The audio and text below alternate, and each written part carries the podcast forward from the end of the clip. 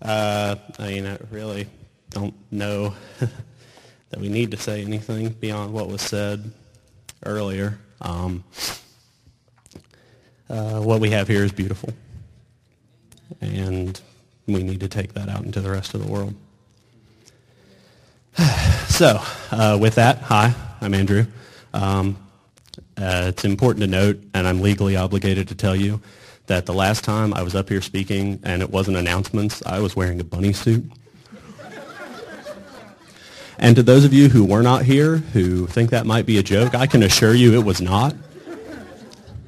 Oh, let's not. Let's not show that. Um, so, um, it was really it was really a uplifting experience last week. Um, Stephen said that I'd be speaking, and uh, two people immediately came up and told me that they would not be here this week. Um, so it really reinforced my confidence. I'm very ready to say and do uh, everything that I have. Uh, you know, I, I, teach. I talk in front of people for a living. They literally pay me to do this, which now that you've heard it for 30 seconds probably amazes you as much as it does me. Um, but we will be uh, today in the book of Jonah. Uh, it takes up about two pages in a standard Bible. Um, so thumb through, find it. It's sandwiched between uh, Obadiah and Micah, and that will help you none at all because both of those take up about two pages as well. Um, lots of very short books in that section of the Bible. And um, we're going to go through the whole thing today. Um, we'll be kind of going in fast forward. That's all right. I teach history. We cover thousands of years in a single day. It's fine. Just repeats itself. Um, that joke was a lot funnier before. Yeah. Um, this is a two question lesson. Um, both of them are questions that I struggle mightily with. Um, and like any good teacher, I'm going to be asking questions and then not answering them. Um, so that's a thing that's going to happen. Uh, so let's uh, let's talk about Jonah very briefly. This is probably the book of the Bible that it's a candidate for the one that people are most familiar with, right? I mean, everybody has heard this story. People who are unchurched know the story. Uh, really, aside from maybe a few of the tales of the patriarchs in Genesis, uh, this is one of the most familiar tales uh, in all of biblical history. And when you think Jonah, especially when you're younger, what do you think? What immediately comes to mind? The whale, the fish, and we'll address that. Okay, uh, we're going to um, definitely address that, but we're not dwelling on it. Um, we are going to look at uh, first from an historical perspective, because that is what I do, um, and then go through uh, the various aspects of Jonah. So, the first question, question one of the day, um, is what if it's those people? We all have those people, right? An annoying coworker, people we don't like, people we don't enjoy interacting with, Methodists. Kidding. I'm kidding. I'm kidding. All right. And we all know, we all know we're supposed to pray for our enemies. Everybody knows that. But that's hard, y'all. All right, that is extraordinarily difficult. And what's even more difficult is what God tells Jonah to do. Because God doesn't say, hey, pray for your enemies, but you can stay comfortable right here in Israel, buddy. Chapter 1, verse 1.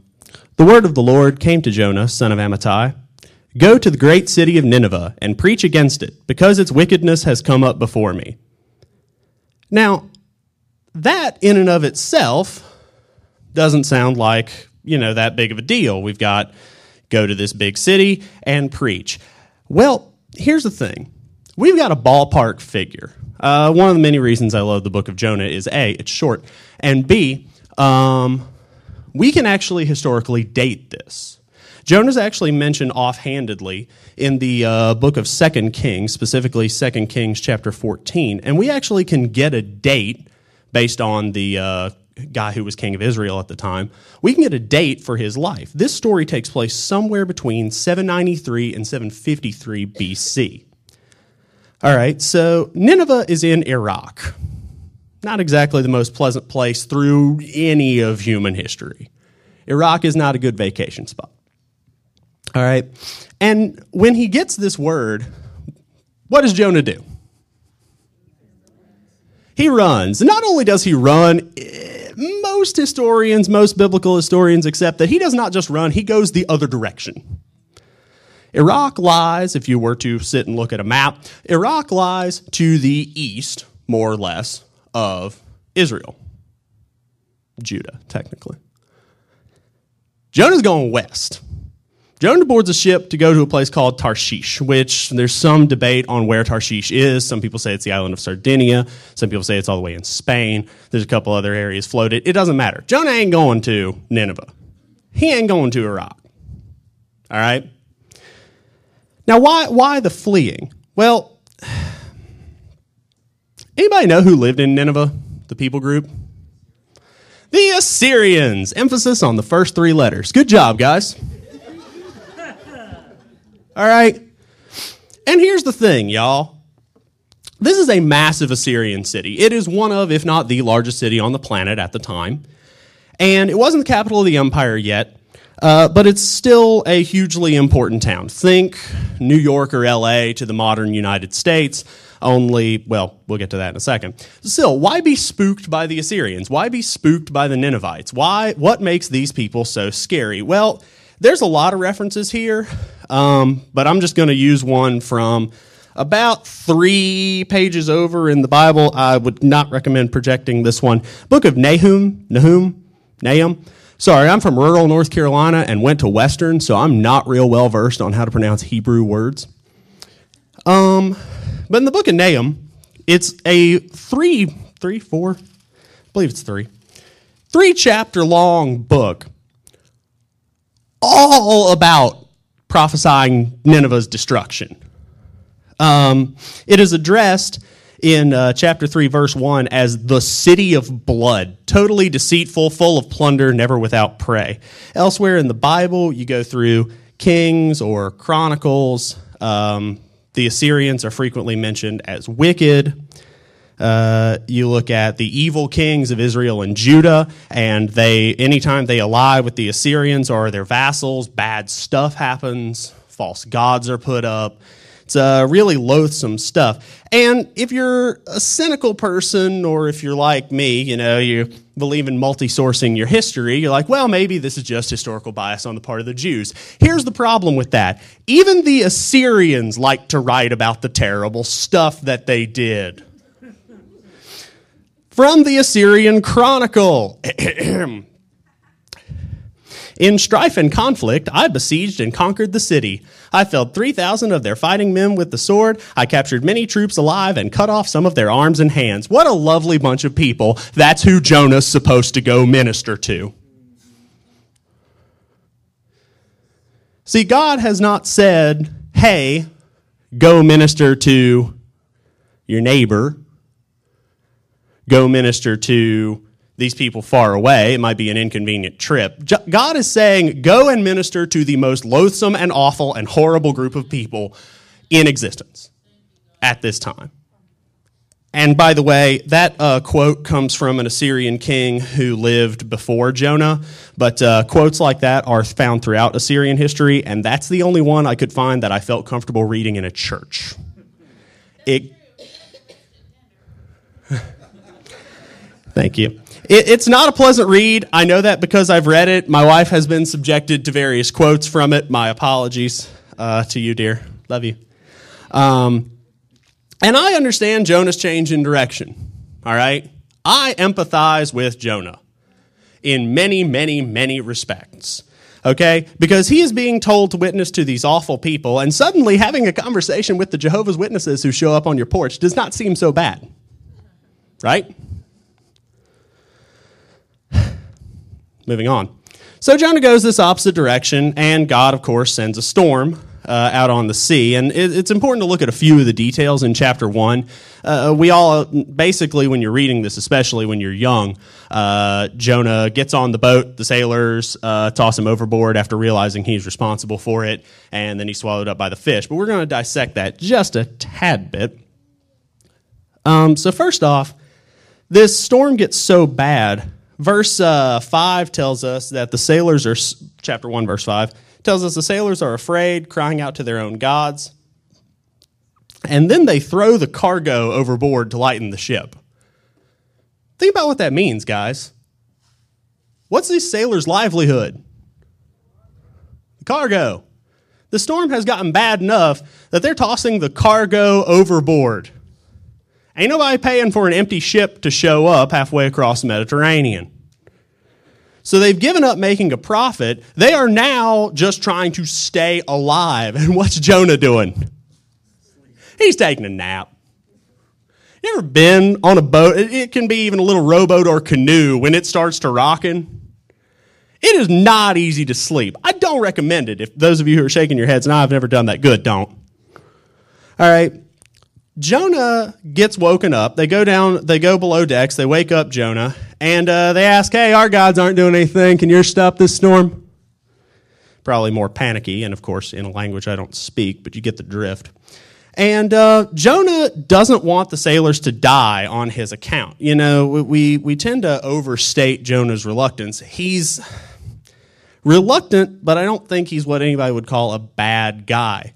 They draw lots, just a typical thing to do at this point in time. And then um, you look at verse chapter 1 verse 9 he answered them they've asked where are you from I am a Hebrew, and I worship the Lord, the God of heaven, who made the sea and the land. This terrified them, and they asked, What have you done? They knew he was running away from the Lord because he had already told them. Uh, verse 11, they asked, What should we do? And verse 12, he says, Hey, pick me up and throw me into the ocean. Literally saying, Hey, toss me off the boat. They're in the ocean, I mean, the Mediterranean Sea it can get stormy, it can get nasty, and he's going to go into the water and drown. He basically says, Hey, kill me. Now, on the one hand, this is good Jonah. Good job, Jonah. You are going to willingly sacrifice yourself. You're going to voluntarily yield your life so that these people may live. That's good. But, I don't have any evidence for this, but I do like to think what else? What's another fringe benefit for Jonah if he gets tossed into the ocean? He still don't have to go to Nineveh. All right. Now he'd probably prefer to be alive, but at the very least, he's not going to be stuck with the Ninevites. All right. So the sailors aren't Jewish, and, and, and, I find this interesting. This is one of my favorite parts of the book. Um, they try to get back to land. They know murder's wrong. They may not be Jewish, but you know don't kill other people is it, it, it's a fairly common cultural standard. Um, but the sea gets even worse, and they basically say, "Oh Lord," calling God Lord. Please do not let us die for taking this man's life. Do not hold us accountable for killing an innocent man, for you, O Lord, have done as you pleased. They take Jonah, throw him overboard, and the raging sea grows calm. At this time, the men greatly feared the Lord, and they offered a sacrifice to the Lord and made vows to him. Y'all pause for a moment. Jonah's in the water. Jonah's down somewhere, about to become fish food. How do we know that? How do we know these guys began to worship, began to acknowledge God as God?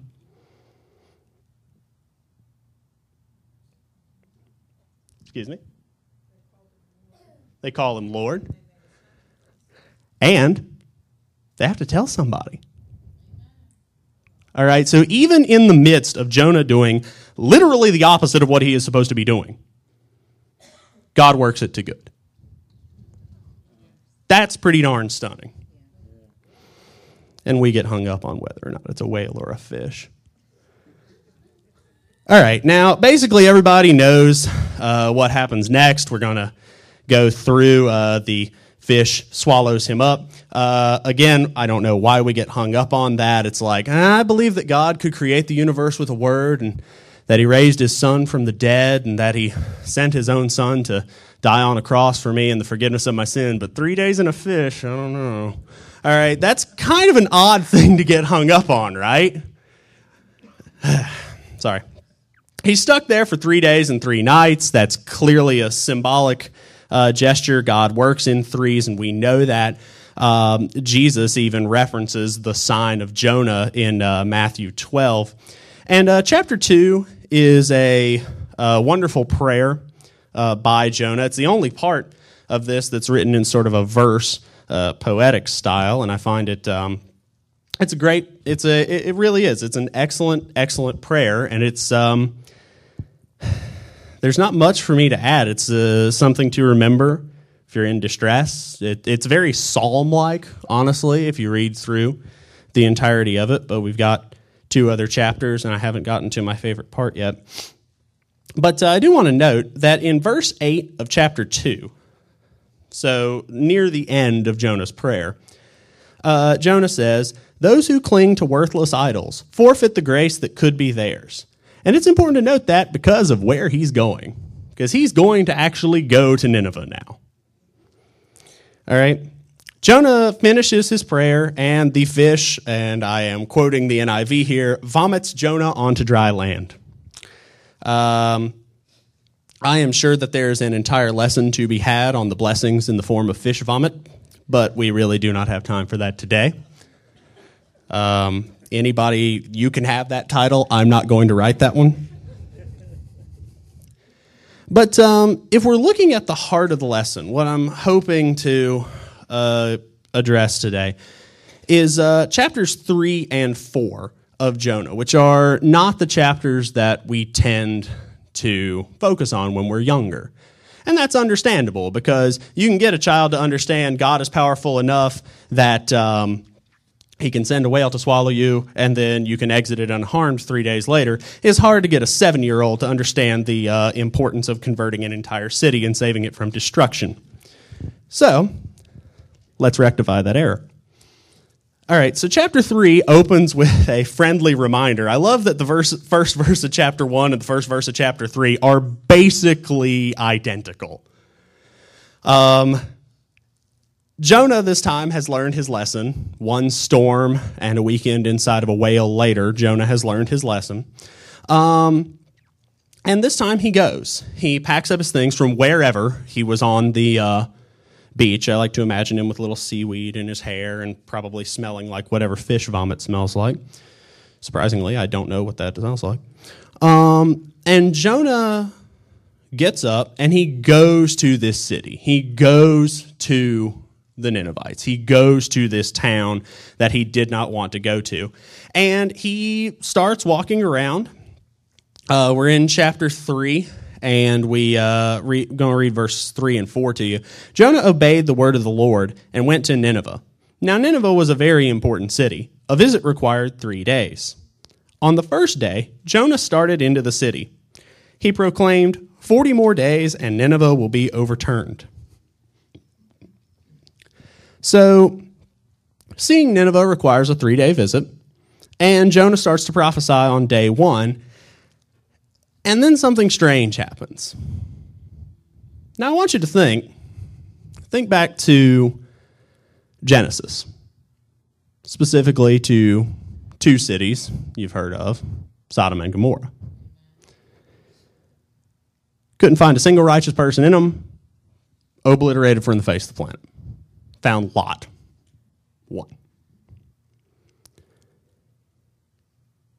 And yet, this reluctant guy, this guy who literally went the opposite direction that God told him to go, walks through this city, this deplorable city of horrible people, and becomes one of the most effective prophets in the history of the Bible. And I don't think that was necessarily Jonah's charisma shining through. Word reaches the king of Nineveh. As a historian, I have to tell you, we don't really know who that is. Might have been the king of Assyria, might have just been a local king who ruled the city itself. Not the detail you need to get hung up on. And the king of this city humbles himself and puts on sackcloth and ashes. He orders the people to, he orders the livestock to. And how repentant must you be to dress up your pet in sackcloth and ashes? You ever try to dress a cow? It's not easy. Don't ask how I know that. All right. to revisit the line from chapter 2, the second to last line of Jonah's uh, prayer, they don't cling to their worthless idols and they get grace. So we've addressed, we haven't answered because I can't answer it. Um, question one we have addressed the issue of Jonah. What if it's those people? Which brings me to the second question, which is the one that I really struggle with. And so, the second question is the much more difficult one, and it's the one that I'm going to ask, and then we'll address what we can. What if it works? What if you address those people, no matter how repugnant they are, and it works. Because we're still human beings.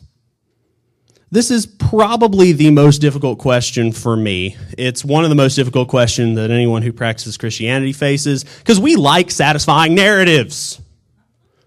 We like our stories to end with the bad guy incarcerated or dead, good triumphant, and everything's going to be happily ever after forever. Y'all, I teach history. That's not how it works. So, what happens when a terrorist or a murderer turns away from his or her evil ways and practices the faith? We know that answer. We just don't like it. Matthew 20, parable of the vineyard workers. Sorry, I don't have a, a verse reference for you. Um, they're all paid the same, no matter how long they've worked. The ones who work all day in the heat it's a parable, but still. Work all day in the heat. You get paid the exact same as somebody who's pulled in in the last hour to try to grab the harvest. And that's not fair. It is not fair that somebody can grow up in church at age five, spend their entire life working, and get the exact same reward as a thief or murderer who converts at the last minute. That is not fair. You know what else isn't fair? While we were sinners, Christ died for us. People who voluntarily severed their connection with God, human beings who voluntarily severed their connection with God, get a chance at reconciliation, and we don't deserve it. Trust me, guys. When it comes to matters of theology, when it comes to matters of, uh, uh, of grace and repentance, you don't want to live in a universe that's fair. Now, don't conflate my words. I am not referring to the unrepentant. I am not referring to those who claim one thing and do another, who wrap hate, violence, racism, and sexism in the church. All right, that is not repentance penance and change has to take place. You don't get to go through the motions. Going into a church makes you a Christian in the same respect that going into a gym makes you fit. If you don't do anything with it, all right, calming myself down. Where I really emphasize with Jonah, though, where I'm like, this guy, he gets it, is chapter 4. Chapter 4 of Jonah is my moment where I empathize the most with maybe anybody in the Bible. Because I've never been swallowed by a whale. I've never saved a town of the most deplorable human beings imaginable. Uh, but I have had a sulk when God doesn't do what Andrew wants God to do. I have had myself a little pity party.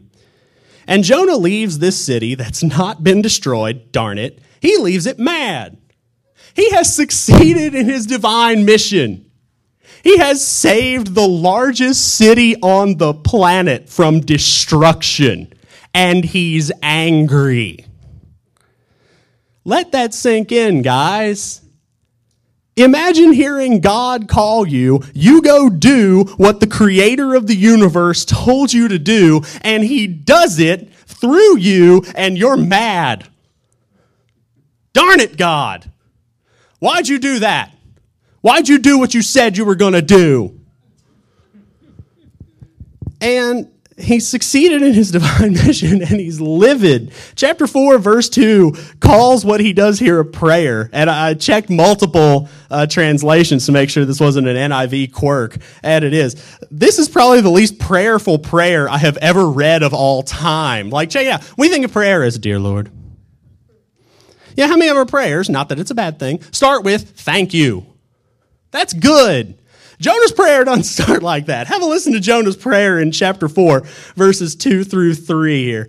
this is a prayer. The Bible calls this a prayer. Oh Lord, is this not what I said when I was still at home? This is why I was so quick to flee to Tarshish. I knew that you are a gracious and compassionate God, slow to anger and abounding in love, a God who relents from sending calamity Verse 3 Now, O Lord, take away my life, for it is better for me to die than to live. You did what you said you were going to do, and now could you please kill me? Some prayer, right? All right. so uh, remember that hymn, Sweet Hour of Prayer? Jonah had not heard that one. This is not a sweet hour of prayer for Jonah. This is more of an hour of rant. This would be punk rock. All right. Now, after Jonah's prayer of complaint, after Jonah says that he's mad that God is forgiving because they deserved it, and that he wants to die because I don't, he really is, I think. I might be wrong here. He really is saying, I don't know if I want to serve a God who can forgive these people. And then God asks an armor piercing question, a laser guided question. Jonah wouldn't have known what a laser is, but still roll with me here. The Lord replied, Have you any right to be angry? Now, remember what I read to you of the Assyrian Chronicle with people's body parts being lopped off, and that's the clean version. Have you any right to be angry? Yes, I do. And to Jonah's credit, he basically says that. But um, the most difficult verses of the Bible for me, full transparency here, easily the most difficult verse of the Bible for me to grasp are two that you're familiar with that we normally don't use in this context, but Isaiah 55 verses 8 through 9. For my thoughts are not your thoughts, and your ways are not my ways. This is the Lord's declaration. For as heaven is higher than earth, so my ways are higher than your ways, and my thoughts are higher than your thoughts. Y'all, I use my brain for a living. That is the most difficult thing in the world for me to accept. And they're difficult for Jonah to accept too. I love this. He goes outside of the city, and verse 5 says, remember, he's, he's seen the conversion. He knows it's not going to be destroyed. Chapter 4, verse 5. Jonah went out and sat down at a place east of the city. There he made himself a shelter, sat in its shade, and waited to see what would happen to the city. You know, just in case. Maybe God's going to change his mind. Maybe a little bit of destruction. Maybe some light smiting. And he's sitting there, and is Iraq, y'all. Now, it's a bit different. There were some irrigation networks that existed back then, blah, blah, blah. You don't care. I know. I teach this. Um, but it's still hot, all right? May have been a bit greener, but it's hot. And in verse 6, God causes a vine to spring up and cover Jonah. And Jonah is happy about this. It even says it. Jonah was very happy about the vine chapter 4, verse 6, if you need a reference that you'll never use. Um, and, sorry, I just, I love Jonah. Uh, because in verse 7, God sends a worm, he creates the worm, kills the vine that he created, and Jonah gets mad again. And he's hot now. So he's hot and he's mad. And for the second time in chapter 4, he says, Kill me. I can't decide if Jonah was over dramatic or just like really took anger poorly, like to its logical extreme. And God talks to Jonah again, and he asks a variation of that question from back in verse 4. Do you have a right to be angry?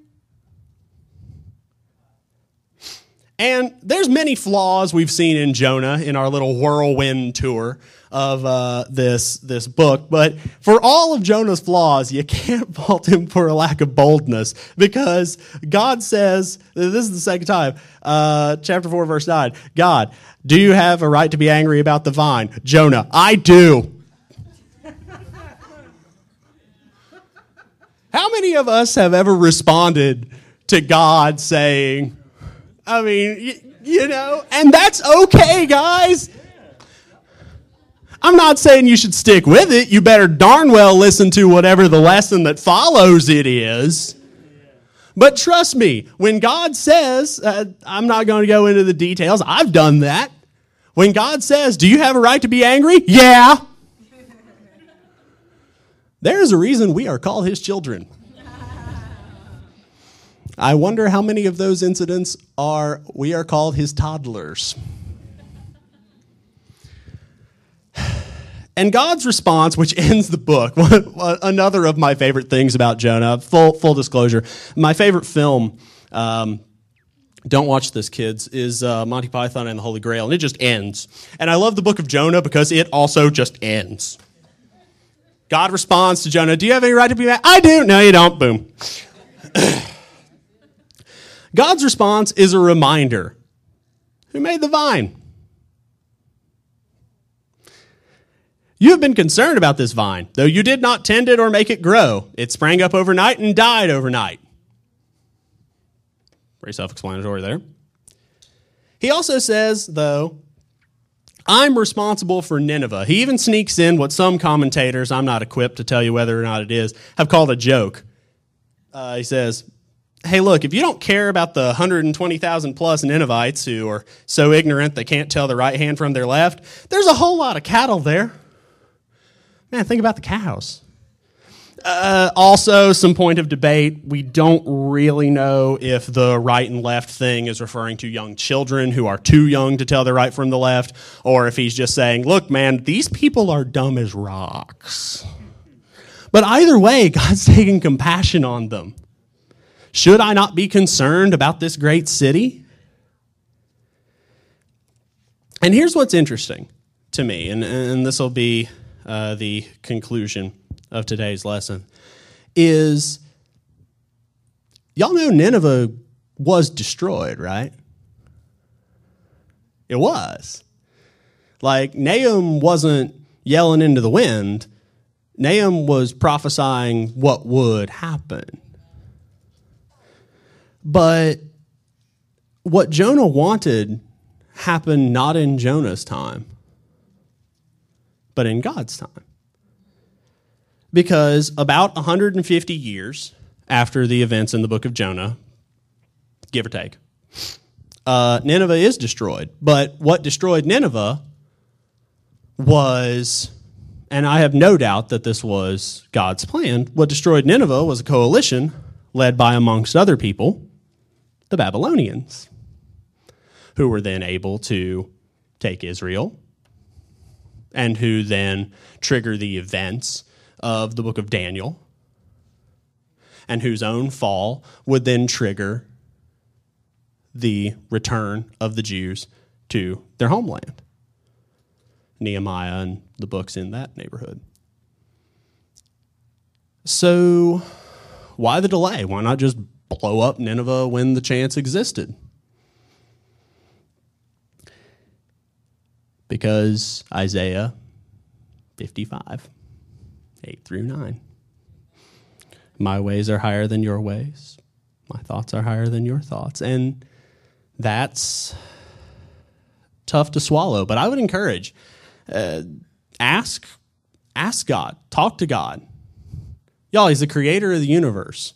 I can virtually assure you, your question is not going to be the one that makes him go, eh, I got nothing. Okay? It's it's tough to remember at all times. Even when things are good, and especially when things are bad. It's tough to remember that God's timing, God's ways and thoughts are better and higher than ours. And remember, y'all, we're the body, we're the hands, we're the feet. And it is our job to perform the will of God, to see it done, not to determine what it is. Um, and trust me, and I'll conclude with the that that thought right there was intended as much for me as it would have been for anybody else in here. So, Lord God, thank you so much, Lord, for today, for this church, for this brotherhood and sisterhood that we have, Lord. God, help us to do your will, to not be resistant, to be open and listening, and to understand that it is not our will, but yours, that it is not for us to resist, but for us to do what you would have us do. And to you be the glory forever and ever. Amen.